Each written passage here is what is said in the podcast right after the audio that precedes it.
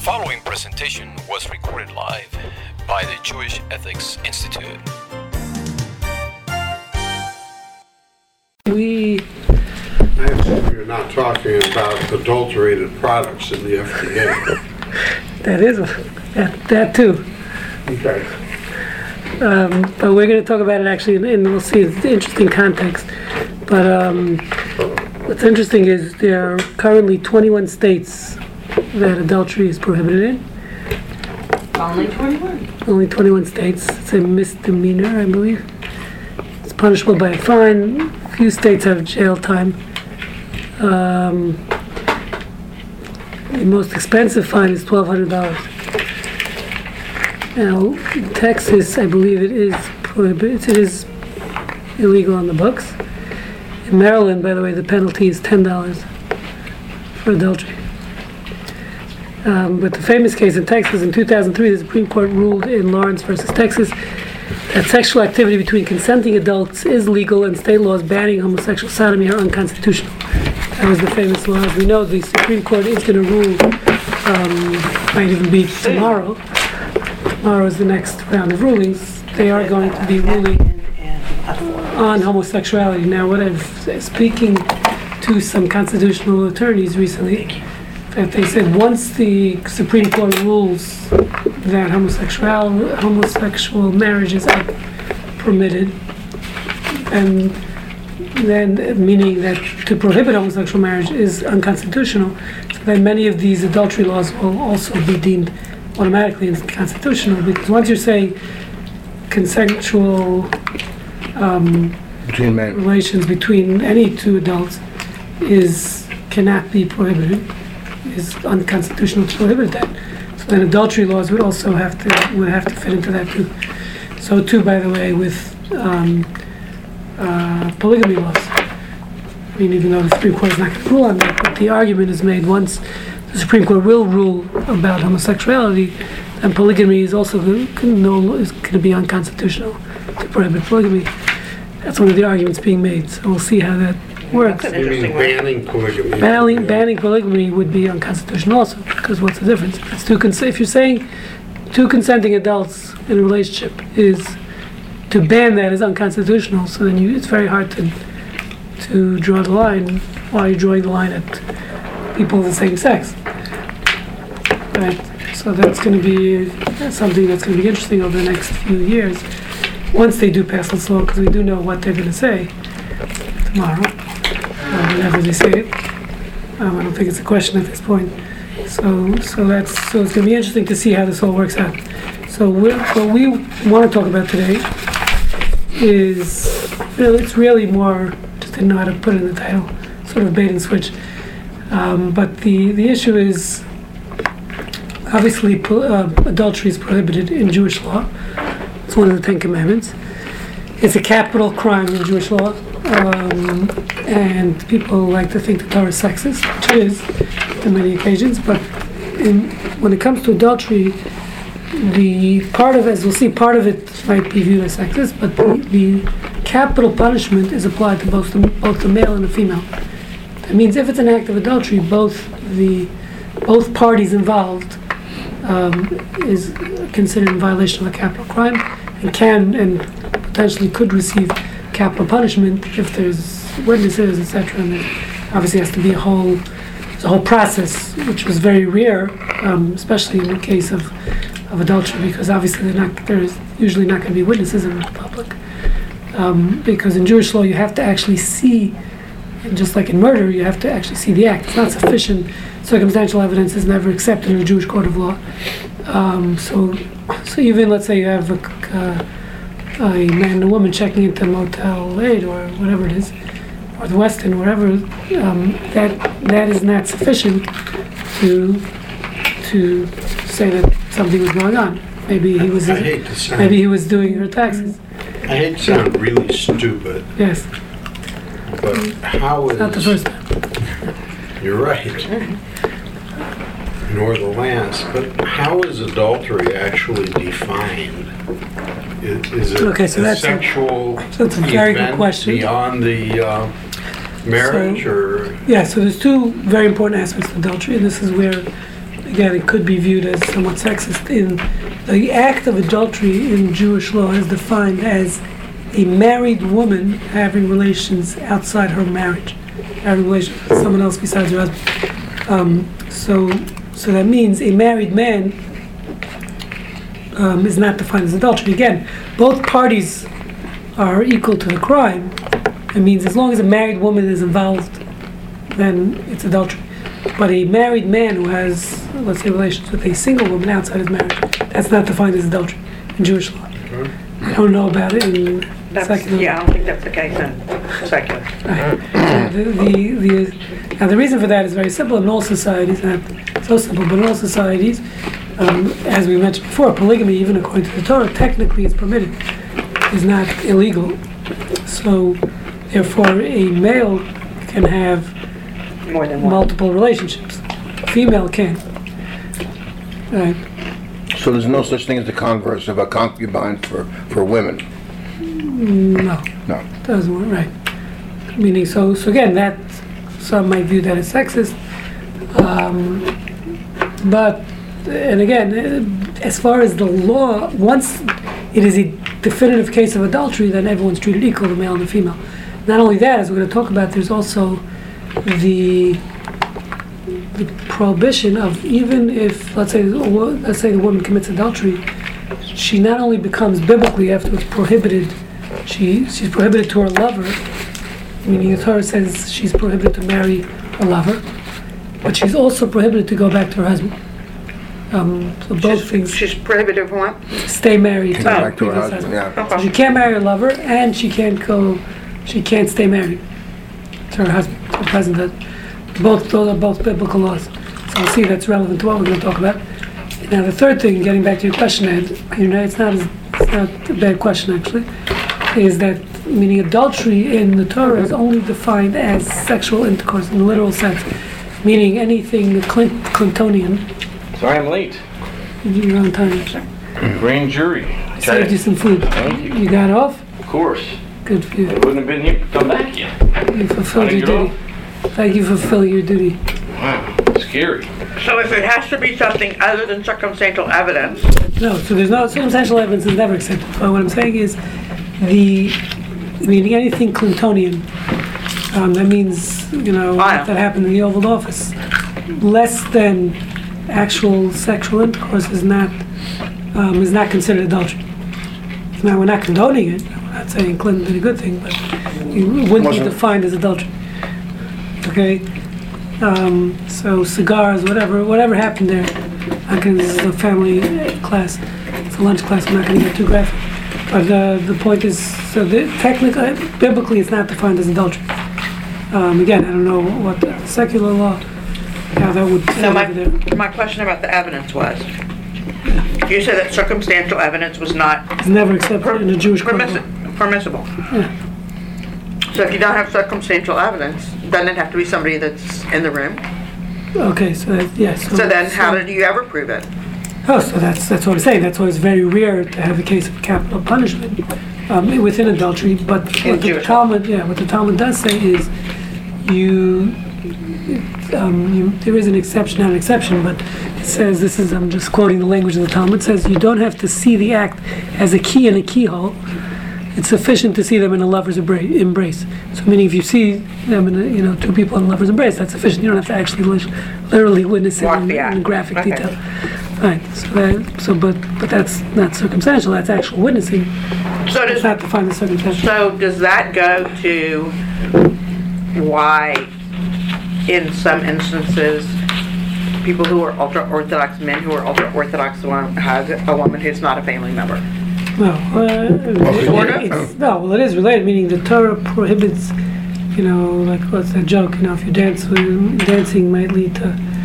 You know, the the sub in in biblical actually in biblical law, the Torah says don't do anything that can lead to um, adultery or any prohibit, other prohibited sexual act. Assumption. So there is anything that's called uh, any touching that's called derachiba, someone outside the marriage, meaning a derachiba, meaning a loving, a show of affection. Right.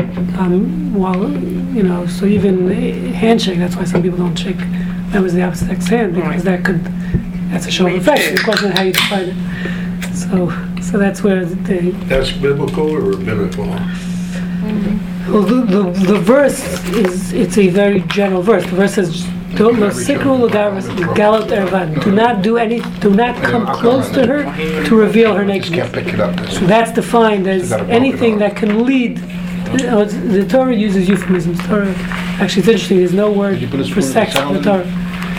Um, there's no word for uh, in the whole Bible doesn't use the word sex. There's a lot of euphemism. You know, he knew her, right? Adam knew Eve. That's the, so. One of the euphemisms is the Torah says is when the Torah talks about even adultery, it says, "Do not reveal her nakedness." Any of the sexual prohibitions, that's the words used. Torah doesn't say anything about sex. So the, So the definition that it is only sex is a rabbinic definition. Yeah, well, yeah, or definition. yes, it's not explicit in the Torah, but it says do not reveal her nakedness. Same thing with incest. It lists a whole bunch of relationships that you shall not reveal the nakedness. So that's a euphemism for sex. So you You're can right. make an a- it's a- argument that posting a, a naked picture of, of a woman on the internet is certainly a violation of that. Uh, maybe they didn't have pictures in those days. So, um, but so it's so so that's where it's derived from. So so the assumption is it's a biblical prohibition to do anything that can lead to the act. Okay. Um, but it's not called adultery. It's not defined as adultery. Meaning anything leading up to the act is not adultery. It's a separate prohibition called don't do anything that can come to. Okay. Co-ed crime. Right. So now, so what I want to discuss is fascinating case that I was uh, that someone brought to my attention, which was um, many there's in intelligence language there's something called a honeypot. Um, if you work for the CIA, honeypot is means when they send out a, a usually going to be a female agent to attract a member of the opposite sex um, in order to get him in a compromising position so the intelligence agency can do uh, you know can whatever whatever they want to do to him. kill him kidnap him whatever it is so that's known as the honeypot um, and uh, as obviously as we know the Mossad is a one of the better one of great um, agency and there was a case in the 1980s, uh, if you recall this case, with uh, when Israel Israel still currently doesn't admit to having nuclear uh, nuclear facilities. I mean, they admit to having nuclear facilities, but not producing um, weapons, nuclear weapons. There was a fellow uh, named Mordechai Vanunu, I think this was in 1982, um, who left Israel. He, he had he was been he had been working in Dimona in the nuclear power plant, and he left. Um, he left the country on a vacation. Went originally to Australia. Came close with the Anglican Church there. He was a, he was he was Jewish Moroccan born, um, and he had taken 60 pictures of inside the Dimona power plant. And he eventually ended up in London and offered it for sale to the London Times. Um, those 60 pictures, I believe many of them were published. Um, the, the Mossad then sent this woman whose name is Cheryl Bento. Her code name was Cindy. She was a married woman. She actually lives in Orlando, Florida. She currently sells timeshares there. Ser- seriously. Seriously? Yeah. If you ever get a phone call from a woman named Cheryl sell, selling timeshares, be careful. Um, she's still happily married to the same husband. And they sent her to London to develop a relationship with this guy, Vanu, who was holed up in a hotel there, but they got him to come to, so they invited to a certain social event. She met him there. At some point, she convinced him to take a trip with her to Rome, to her sister, quote unquote, her sister's apartment in Rome. Um, in Rome, he suddenly disappeared, um, and then he turned up on trial in Israel. Um, and he's currently living happily ever after, prison, still in prison.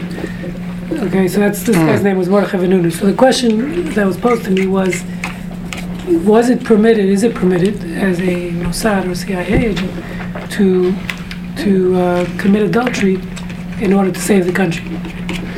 Okay. Oh. Well, well, well, the what's established what the 60 photographs would have done that much damage to be revealed? Or, I mean, most of this Um, information is pretty well known about Well, that's how Nuclear long power now? This is plants. 1982. At that time, there was no pictures. He was the first one who, who revealed pictures of, of the nuclear facility, Israel's nuclear facility, which could be pretty damaging. But you, it's a good point you're making is because the damage had already occurred. When they kidnapped him, he had already, pictures were, I believe, were already published in the London Times. Mossad still claimed that he's a danger to the country, um, uh, that he was dangerous. Now, that, I don't know if we can trust Mossad on that. Halachically, I surely would not. But I'm saying they, they claimed that he was a danger to the country, and therefore they kidnapped him. Um, that's why they sent this agent. Now, was he really? I can't tell you. I don't know what other information he had at the time. Um, it could be. There's also the issue of obviously preventing future spies from from Right. defecting, but I'm not sure. We'll, we'll have to discuss it. So, so, but that's the the question on the table is, is it About the permitted? lady that they used to Yes. seduce them. Right, so she didn't ask this question. I mean, maybe she did. She didn't ask me the question. Um, if if she if she's permitted to do this, like I said, she currently went back to her husband. So the the issue, like we mentioned, is more than that because the Torah prohibits you once you commit adultery from going back to your spouse.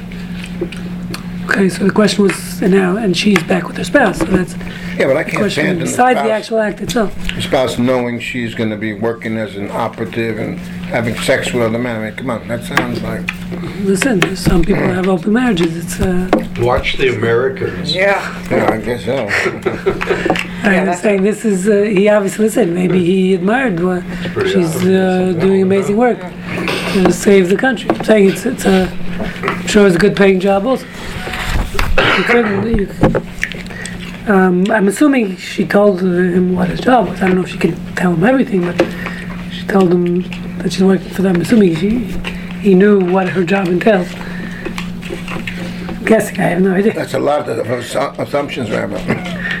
Right, but, but it's irrelevant to the question whether the husband agreed or not. I mean, even if he agreed and he was very happy with the job, that doesn't mean that doesn't make it permitted. Now, just because someone husband says I'm fine, you know, let's have an open marriage, that doesn't make it. pro- It's called it's still adultery in Jewish law. Right. So that would that that really is an irrelevant fact, whether he was happy about it or not. So it's Well, irrelevant to could the halachic issue, at least.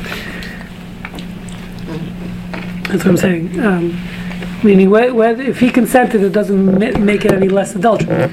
Maybe, maybe it makes it less of a psychological violation of their vows or whatever. Right. But I'm saying doesn't make it uh, less adultery. Even if the husband consented, is your, Yeah. what you're saying. All right. So consent is not a is not a permission for if Consent is not acceptable. Yes. It's acceptable, but it's not. I'm saying halachically it doesn't change the fact. So if, if again, if the act was an act of adultery, then it's adultery whether the husband agrees to it or not. Um, so that's the question here. Is it halachically permissible for a Jew to engage in operations such as this, especially in a scenario such as Cindy's, where she acted as a eshet ish, which means a married woman, committing adultery for the sake of accomplishing a mission of capturing Vanun? Okay? Somehow I find that very difficult to swallow. Which, which part? That it should be permitted? No, I mean, the whole scenario, of the married woman going to have sex as part of the job and, I'm saying this happens. All right. Yeah, sometimes you just have to take one for the team. yeah. Um, When you're sitting on the side of the table, you I can was say say, if that. it's your wife. Exactly. Yeah, but I'm saying the, the point is we're not discussing the husband's psychology here. That's that is a, a fascinating topic, um, but not for not for a CLE class. Um, Well, so could Vanunu have used that as an argument against his actions and that what she was doing was technically illegal under Jewish law, under Israeli yeah, law? first of all, Israeli, Israeli law is not Jewish law. That's number one. Is, is the Israeli government doesn't keep halacha. Secondly, um, they kidnapped him, which is probably illegal too. I mean, a lot of Yeah, things. well, that's It doesn't. He, wa- you know, that the issue. He Again, I, yeah, and also the other question, which is relevant to what you're asking, is, you know, if they view it as war, war has different rules. Um, so, Okay. you know, if it's an act of war, a spy. They, they didn't kidnap him, they extradited him. Okay. Without consent. And this guy's still in jail, uh, were you sitting? Yes, Since yes, he's still in jail. Yeah. Never, Trying never to find a tried it? picture of her.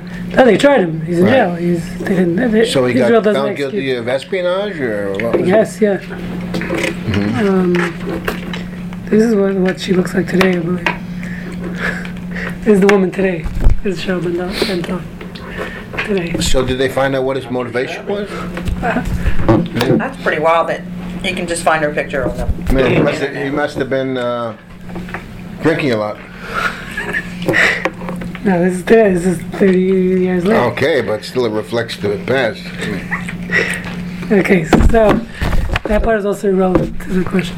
Okay, so now, so so normally, by the way, so just to go through. So is some- that the case that, that if the law, the law doesn't apply when it comes to? No, so um, that's what we're gonna try to answer now. Okay. So it So- goes back to all the same laws of what, what laws can you break to save a life and how tenuous does the connection have to be? True, true. Okay, so that's what we'll start off with that. So that's a good point. So meaning, so normally in the Torah, there's a concept known as pikuach nefesh, which means saving a life. Saving a life overrides every uh, every one of the 610 out of the 613. There's 610 mitzvahs you can violate to save a life.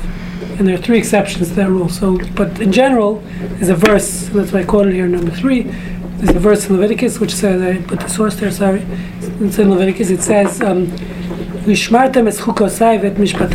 observe my statutes, my ordinances. Which you shall do. Adam, uh, man, person, human.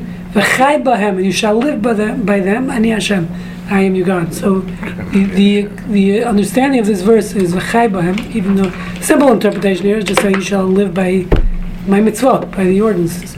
Um, but the Talmud interprets that to mean v'chai bahem, you shall live by them. That means in an, if in any which way a mitzvah, one of the commandments, threatens your life, then you um, then you're, you not only is it now permitted to violate that mitzvah, but it's actually obligatory based on this. This is also this is one of the six thirteen. One of the six hundred thirteen commandments is you shall live by the mitzvah. That means if the mitzvah is endangering your life, don't do it. The Torah is telling you don't do it. Don't think uh, you're more religious than than the Torah. You can say, well, it's a mitzvah in the Torah, I got to do it. Torah says, no, you shall live by the mitzvah. So so if your doctor tells you you need to eat a double bacon and cheese on Yom Kippur, so now it becomes a mitzvah to eat that double bacon and cheese and you have to do it. You can't just say, "Well, I, you know, I'm." I, and as a rabbi, you get this a lot. As a rabbi, but you know, before Yom Kippur, uh, you know, eighty-year-old man is calling you up saying, "I've never broken my fast. My doctor's telling me to break my fast. No way, I'm going to listen. I'm going to break my fast. This year, I haven't done it for eighty years, right? So that's wrong. You have a mitzvah to break your fast, to eat on Yom Kippur if your doctor tells you you have to eat. If it's dangerous for you to fast, you have to break your fast. So that's as far as everything in the Torah, all mitzvahs in the Torah, except there are three exceptions to that are, and be here. The three exceptions are known as the big three, is three cardinal sins known as murder, idolatry, and immorality, which is adultery is included in that. Certain cases of immorality. So that means if someone puts a gun to your head and says, "Kill this person," or "I'm going to kill you," then you now have to allow yourself to be killed before excuse me, before shooting, before murdering someone else. Okay, you can't murder someone to save your own life, even though the Torah says, shall live by them, and murder is one of the Ten Commandments, as we know. You shall not murder, you shall not murder is one of the Ten Commandments. So you, but you can't murder someone to save your own life. That's self-defense. Oh, self-defense is different. That's a killer, it's not. Yeah, not murder. Self-defense is not murder. You can kill someone to save your own life. Oh, life. gotcha. but You can't murder someone. Gotcha. Meaning, meaning, if it's an innocent person who doesn't deserve to die, you can't kill him, um, even at the expense of your own life. That's number one. Number two is idolatry. That means if someone says bow to this statue of uh, Buddha or Jesus Christ, whoever it is, of your preferences, so it's prohibited. You have to give up your life before uh, worshiping that pagan god. Okay, that's that's exception number two. Um, even by the way, if you don't, uh, I think even if you don't really mean it, even if it's just a show, So- you're obligated to give up your life. Like in the Okay. Inquisition, for example. That's what I was gonna ask. So the people who converted, they were doing the wrong thing. Um, the question is, are they liable or not because it's under duress? That's a different debate. Okay. Um, but as far as, no, they should have given up their lives. Obviously, it's easy for us to judge them Um, but that's that's the, the Torah law is you to give up your life, and the third one is like we said is um, there's a list of sexual prohibitions amongst them uh, adultery. So I mean, if someone puts a gun to your head and says sleep with this married woman, you are you have to give up your life before sleeping. And same thing applies for women. Someone puts a gun to a woman's head, and says sleep with this. She's a married woman's head. Says sleep with this man. If it's a if it's a married man and the woman's single, she doesn't have to give up her life. Okay, it's only again, it's only the definition of adultery, which means someone puts a gun to a married woman's head and says sleep with this guy, then she would have to give up her life before sleeping with him. Or if someone puts a gun to a ma- man's head who says sleep with this married woman, he has to give up his life. Even if he's married but the woman's not, then he's it becomes a mitzvah. to, to, to, It's a little sexist. uh, okay. Just a So little. let's say, uh, I think it's just a little. Only by today's standards. your neighbor comes down with some very serious illness, you can drive him to the hospital if they can't get an ambulance or something, Oh, or for sure. That's, Yeah. not, that's not a question. Shabbat, we violate anything to save a life. any yeah to save a life. To violate Shabbat to save a life, not questions. As a matter of fact, it says someone who goes and asks a question, asks their rabbi on Shabbat. So it says they're murderer. Uh, As if they they go say, well, I'm lit, I'm Shomer Shabbat. you know, Let me go ask the rabbi before we take him to the hospital. So it says that person's a murderer and the rabbi's a murderer. Why? Because the rabbi didn't teach his community that that's permitted, and he says he has blood on his hands also. Now, this is a basic law. You have to being a violate rabbi. Shabbat. What? Stop being a rabbi. Oh, usually see the question that you raised, like the pregnant women on the holidays about fasting, and I always saw No, that. so with- before the holiday, as- you could have, if they're not at the point yet. But I'm saying, let's say a woman's not feeling, a pregnant woman on Yom Kippur, no question, you give her the, I mean, there's a, there's a process of how to do it. You're Yeah, supposed to first you give her can a little bit. absolutely do that. Right. But you don't go and ask a question when someone's ill. That's the point. Someone is an emergency. You don't go and ask, start calling the rabbi and asking questions. You just do it. Pregnancy Better do it. Meaning, if there's a one percent chance of saving a life, even a one percent chance, you're obligated to do it. So in the To violate Shabbat. In the pregnancy question, I've seen a lot of times, and it's happened a few times, I know, that the doctor will tell the woman, okay, you, fasting is not healthy for you. You're eight months pregnant, so, because, I know there's a rule, isn't there, according to what stage of the pregnancy the woman. The doctor says it's dangerous, then, Right, and then you go to the rabbi and he says, well, you need to fast. and, and that's a bad rabbi. I don't know the rabbi. Well, I mean, I- I've seen it happen a couple of times, and I'm not gonna draw any conclusions about it, but No, I'm saying depending, if again, depending on the case, if it's before Yom Really Kippur, good. and the woman says, listen, I feel comfortable with this, that might be different. Um, But uh, in general, you'd say, if if the doctor would say. that- usually we go "You with the need to doctor. fa- you matter need of to fact, eat," even if the doctor says she can fast, or anyone, a patient, the doctor says this person can fast, and the patient says, I feel like I have to break my fast, the halacha is you go with the patient. You always err on the side of, when it comes to life, you always err on the side of caution. So it means if the doctor says it's okay, you can fast, and the patient's saying I can't fast, and you're, the patient's allowed to break the fast. Same with keeping Passover and stuff like that. Yeah, anything if it comes Well, I to, mean, I don't know what it is with Passover, you, you can eat bread, you can't eat bread, I mean, you know. no, I'm saying if the doctor says Not this person needs bread, whatever the case. is. See, Yeah, see do me after the class, and I'll be giving out prescriptions. Yeah, but you, Okay, so, so again, the three exceptions are murder, idolatry, let's, for, And for argument's sake, adultery. Um, so now, so the issue now becomes, so, so it's pretty clear cut. So even to save your own life, you can, cannot violate adultery, okay? Um, but what, but what about this case? We're talking about saving the country. So there's two, so really the Talmud asks this question, the precedent, we always have to look for precedent. The precedent, of course, is, one of the main precedents we have is Esther, the story of Purim. Queen Esther, as we know, was married to Achashverosh, to the king, the Persian king who ruled over the Persian Empire, 127 countries, civilized world at the time. Um, he was a grandson of Nebuchadnezzar, by the way, Saddam Hussein traced his roots back to, to him too. He was the one who actually destroyed the first temple. Um, but uh, the, the question is how, Talmud asks this question, how is Esther allowed to sleep with the king? According to one medrash, she was married to, she was actually married to Mordechai. Everyone agrees Mordechai was her uncle, and some, and there's one medrash that, that understands that actually she was his niece. She, sorry, she was also, she was his niece, but she was also his wife. Okay, so now, so the question is how was she I allowed thought to? this took place in Israel, not West Virginia. in Louisiana. Um, I saw I saw a good line yesterday. Uh, it says, "What's the uh, what's Alabama's tagline? At least we're not Mississippi."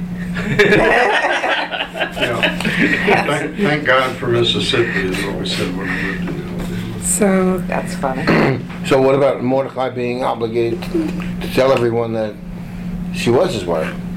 no, Then it's she not wouldn't his have been obligation. taken The question is, what right did she have to sleep with the king? She was a beauty contest. She so so Talmud says a fascinating thing.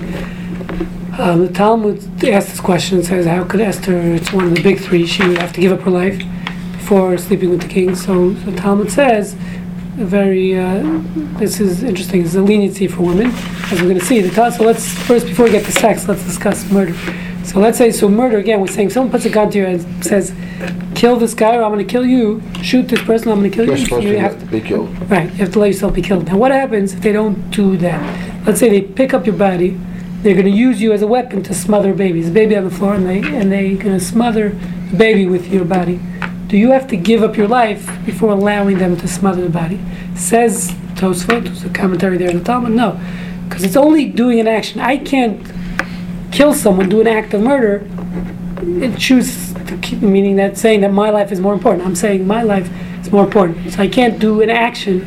But let's say I'm being passive and they're just using my body as a weapon, says Tosfot, then then uh, there's no obligation to give up your life. If they're going to say, listen, let us use your body or we're gonna, or we'll kill you.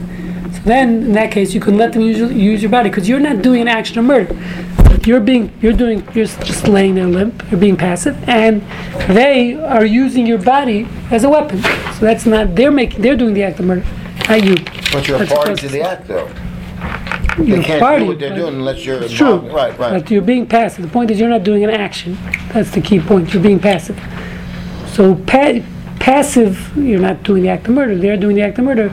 Says those that's that doesn't fit into this category. You wouldn't have to give up your life. So now applying that to, to sexual relations, Tosa says the same thing. Esther, she just lay there. This is the again. I'm- I can't make this stuff up. It's so good. Um, Esther, it says the language of the Talmud is she just lay there as a clod of earth. She didn't do any action. She lay there as a clod of earth. And therefore she was permitted, she didn't have to give up her life to do that. As the Wow. Talmud says.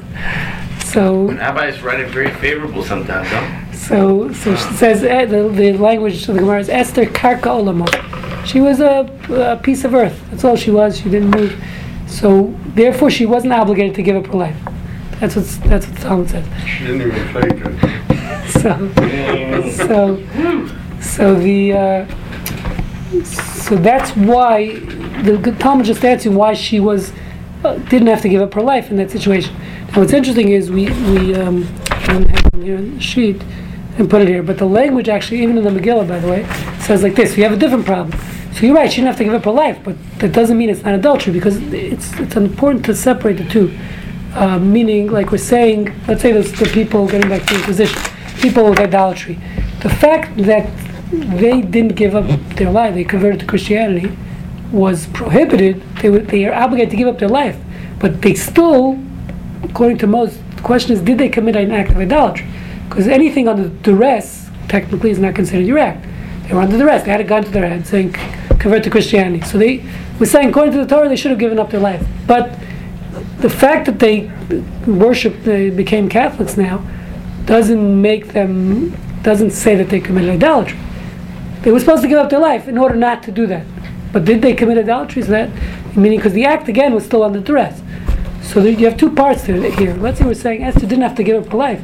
That still doesn't mean that the act wasn't adultery. Question is, was it adultery or not? So, so there, so that's where we it's discussed over there. The issue is like this, meaning, meaning initially Esther was taken by force. Um, she was on. They had a beauty contest. Anyone who was, any um, woman in the, ca- in the in the kingdom had to submit herself to the king. That was the beauty contest. He tried out every every woman in the country. Um, so so that was the rest.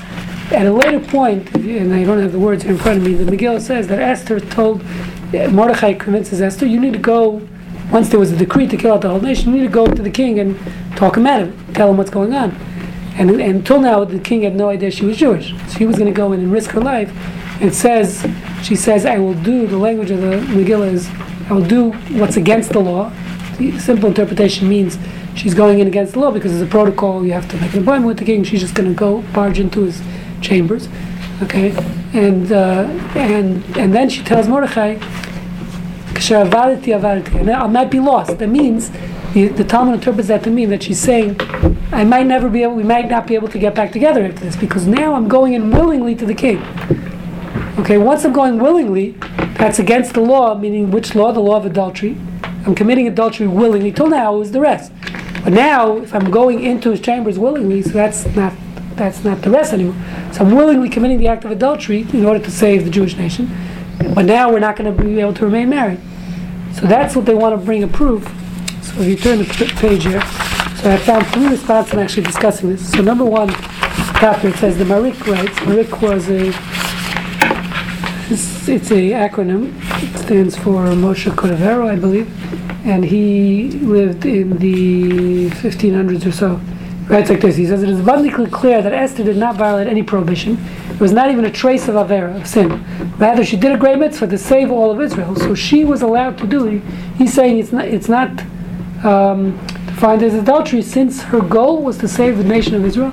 That's not adultery. Surely this is so. For when she came before the king, Ruach HaKodesh descended upon her, she had the divine spirit. It was quite obviously an extremely great mitzvah. Likewise, you find that Yael, there's another case um, that you find in Tanakh, um, where a woman um, mm, actually seduces the, I believe it's a Greek general, Roman general, I don't remember who the story, name was Yael, and um, but Sisra, she, she, sorry, the guy she seduced was Sisra, she got him drunk, uh, she gave him a lot of wine, then gave him first gave him a lot of cheese. He was thirsty, gave him a lot of wine.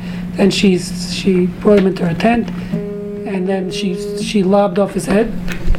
She decapitated him and brought his head out, and all the Roman legions, you know, ran away. So she saved. There was also some war in Israel. She saved them. Okay, see the movie. Um, so he's saying, so you see from these two precedences that they did nothing wrong. Likewise, we find that Yael, the wife of Hever HaKeini, was lauded regarding the incident with Sisera. So you see the fact that we laud them, that they say they did a great thing. It was completely allowed. It was. It's not defined as adultery. I have another. So I found the second response here from the Shvut Yaakov, who he had. A, this is an actual question that took place. So the question was, that was posed to him was by a husband. Was a, they were on a trip somewhere, found in Southwest, and a group of, of bandits surrounded them, and basically said um, said they, they were ready to kill the whole group. So this woman amongst the group basically offered herself to the bandits instead of uh, murdering everyone. Said, "Listen, you can have me, and you know, have your way with me," and and saved everyone's life. It was a group of doesn't say how many, maybe ten people. Her husband amongst them. So you see another case. The husband obviously assume agreed for her to do this. Okay, and they basically she gave herself up willingly to this group of bandits. The, the, the husband then, after the story happened, the husband came to the rabbi eh, with the halachic question: Can we stay married now? Because she willingly committed adultery. Wasn't under duress. I mean, you could argue it was under duress. They were going to kill them, but they didn't ask to sleep with her. She basically offered herself. So can she now go back um, to her husband? That was the question posed. So the rabbi answered there. He says, even though she acted correctly, and she, she did the right thing by offering herself and by saving everyone's life, um, she is prohibited to her husband. He said she still she can't stay married because again, if it's an act of adultery, the Torah says you can't go back to your husband. Even though there's no trace of sin, as she acted in order to save the group, she's prohibited her husband as Yael and Esther. And his precedent, his proof is from Esther. Esther, as we said, she the, the Talmud interprets her conversation Mordechai as she's saying, once I do this willingly, I'm not going to be able to go back to you. We're never going to see each other anymore. So too here, um, this this is he's ruling that it's okay what she did the right thing, but he uh, she can't she, not, she cannot go back to her husband. So according to this, Cheryl Bentov would not be able to go back to her husband, even assuming she did the right thing. Yeah. Do the, do the Torah in, or the Megillah say that she said she wouldn't be able to see him again, or that she may not see him again? Well, it's her language. Esther is quoting Esther. Esther's language is, uh, I mean, I'm going against the law. That's her words. Um, I'm committing something against the law. And kashavalti, if I become lost, I will become lost. That's her words.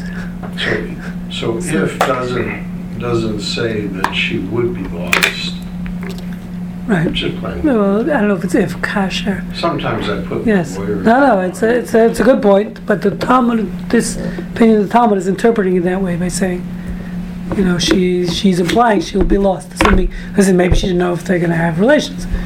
You know, just because they're going, she's going to the king's chambers doesn't always mean. All right. The example you gave, Brady like, has other concubines. the one you gave with the Holocaust and the gun at the head, changing religion, isn't there some kind of rule to save your life that you could do that too? No, that's what I'm saying, not for idolatry. You can't save your life by worshiping a pagan god. You can't save your life by going to Lakewood Church on Sunday morning. um, Well, Joel's pretty good. I mean, Osteen uh, a- doesn't have any. Joel's a great speaker, man. right, that's true. I don't think that's pagan. I don't think that's religion. I'm not sure it's religion. But uh, okay, so so again, according to opinion number A, Marik, so then we're saying there's no problem. She what she did was great. Cheryl Bentov, she can even go back to her husband. Well, discuss in more detail in a second. According to opinion number two, he says she did the right thing, but she'd be prohibited to her husband, so she couldn't remain married. And according to this, so opinion number three, quotes number two is written by the Noda Yehuda, who was the chief rav, rav, rabbi of Prague in the 1500s. Um, and he writes, so he's quoting number two, and he says he doesn't like. He says like this, he doesn't quote him by name, but he says, This ruling that it's permissible for a married woman to willingly commit adultery in order to save lives is incorrect. I disagree with it, with what is written in one response, referring to the previous response. And he brought proof from Esther. I claim that since the rabbis taught that one may violate any prohibition in order to heal, um, one may violate any prohibition in a life-threatening situation in order to heal, aside from the big three, from idolatry, adultery, and murder. Just as we may not heal through these prohibitions, so too we may not save lives from them. That means if the doctor tells you you eat a double bacon cheese, you have to eat it. But if the doctor tells you in order for you to be healed, you need to sleep with this married woman, you have to you, you have to die before you sleep with that married woman. Okay. So now, what about Esther? We see Esther slept with the king. So he says Esther was different because she was saving the entire Jewish people from Hodu until Cush. The Megillah says that Achashverosh ruled over the entire civilization at the time. Now, as we know, the Jews weren't living in Israel; they were exiled. It was after the destruction of Israel. The story of Purim took place between the first second temple. Seventy years between the first second temple. The whole Jewish nation was exiled out of Israel, and Achashverosh was their ruler. So that means the decree of Haman to to commit genocide on the Jewish nation was everyone. Okay, it was the whole Jewish nation. Um, so therefore, it says Esther was saving the entire Jewish people. But for some woman who in 500 Southwest just gets held up by bandits to offer herself freely to, to commit adultery to save lives, he says that's not permitted. That's not saving the whole Jewish nation. Okay, so he's saying Esther was only allowed, the only reason she was allowed to do what she did was because she was saving the Jewish nation. We cannot extrapolate So what happens to, to save one life is to save the entire world. No, well, that- that's clearly not true because we're saying normally you can't commit adultery, save one. It one was the life. same case with Yael, be- but she wasn't really saving the whole nation. Uh, well, I don't, I don't know the history as well, but, Okay. but I, I believe it was uh, the Roman legions were coming to destroy Okay. Israel. So, you Okay, couldn't- so it was possibly Yes. the same thing. Right, so he says we can, but he says that we cannot extrapolate extrapolate from the entire Jewish people to individuals. So saving individuals' life is not approved. Furthermore, Esther had the consent of Mordechai in his court. Who Mordechai was a member of the Sanhedrin originally, possibly through Ruach Hakodesh, which means Esther was also a prophet. Uh, I don't know how to pronounce prophetess, I A guess, prophet. prophetess. So therefore, he says maybe she had a special comp- this compensation. Pope gave her a special Right, right, dispensation. dispensation from God. Um, he says, you have no proof from Esther to, to, uh, now the question now becomes, so this gets back to what we we're saying, two things. One is, was Cheryl Bentov saving the entire Jewish nation? Um, clearly, not all Jews live in Israel.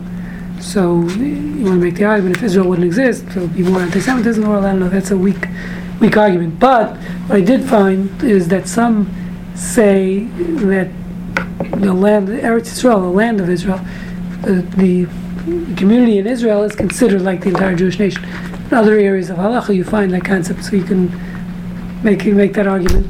Um, but the question really goes back to what you asked originally: was How damaging? yeah, the how picture that- damaging? Meaning, was it That really, is- that was a. Exactly. Was, acceptable what goal, would happen yeah. if they wouldn't have put Vanunu in trial? They wouldn't have kidnapped him. Would how damaging would that be? How much other information did he have, etc. So I, again, I don't think you can trust the Mossad on that. Um, I wouldn't trust them on that. So that negates, the No, intention I don't know, but I'm saying- whole. Yes, but I'm saying, validity of the assuming excuse, if you right. take the Mossad at face value, they're saying he was a danger to the country. So, so then maybe you could say she was permitted to do what she did. Again, the, then there would be two opinions whether she can stay married to her to her husband at the time, whose name was I have him here somewhere. Right, but without Is, belaboring the point, Uh, Ophir Bento. you said the picture had already been published, so Right. damage was done in the Yeah, but again, we don't know what else he had. Right. Maybe he had more stuff on his jump drive or whatever. And I, I don't know. You're right. So, so what it boils down to is um, to save the country, it's clearly permitted. As far as remaining married to your cousin, current husband, that's that seemed to be an argument, two opinions. Um, and then the question here would be in this particular case. So if you're working for the CIA, it clearly wouldn't apply. You wouldn't have this leniency. If a woman uh, agent, as a female agent for the CIA, wouldn't have the leniency, or male, by the way, works both ways. If it's a male agent who's would be sleeping with a married woman, so you wouldn't have the leniency because again, it has to be to save the whole Jewish nation. So it wouldn't apply in America for the CIA unless you're doing a mission which will save Israel. So that's the bottom line. Did it matter that both of them were intelligence agents? In which case, In uh, I don't know if what. Cheryl I don't, I don't know if he was. Yeah, it says he was as, as well. Oh yeah. Okay. I didn't notice. Would that. it matter? Well, why is that relevant? I don't know, Saying I don't know why I put that. there. but you put that. Um, So that's why I'm asking, because we Um, I- I don't don't write see things why- that don't have meaning. I don't see why that would be relevant um, to the to the to the legal question. I'm saying I don't see how that would be But relevant. for them getting the, the The getting back consent together, again. yeah. Yeah, I'm saying, listen, he. That's what I said. I think he clearly consented. He understood what the job entails, but to get consent. More so than doesn't just change the common man who didn't know that she was, more than likely, he knew that she was Yeah, but I'm saying, but that's I, I don't see how that's relevant. The consent means nothing as far as adultery is concerned. It's still It prohibited. make. Right. So now uh, we got it. Please don't call me on any of this. Call Becky first. Um, Oh, what a topic. We'll we'll call you. You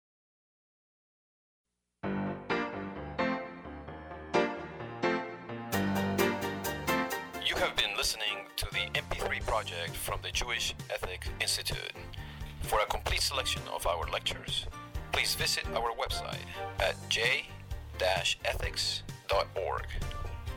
Shalom.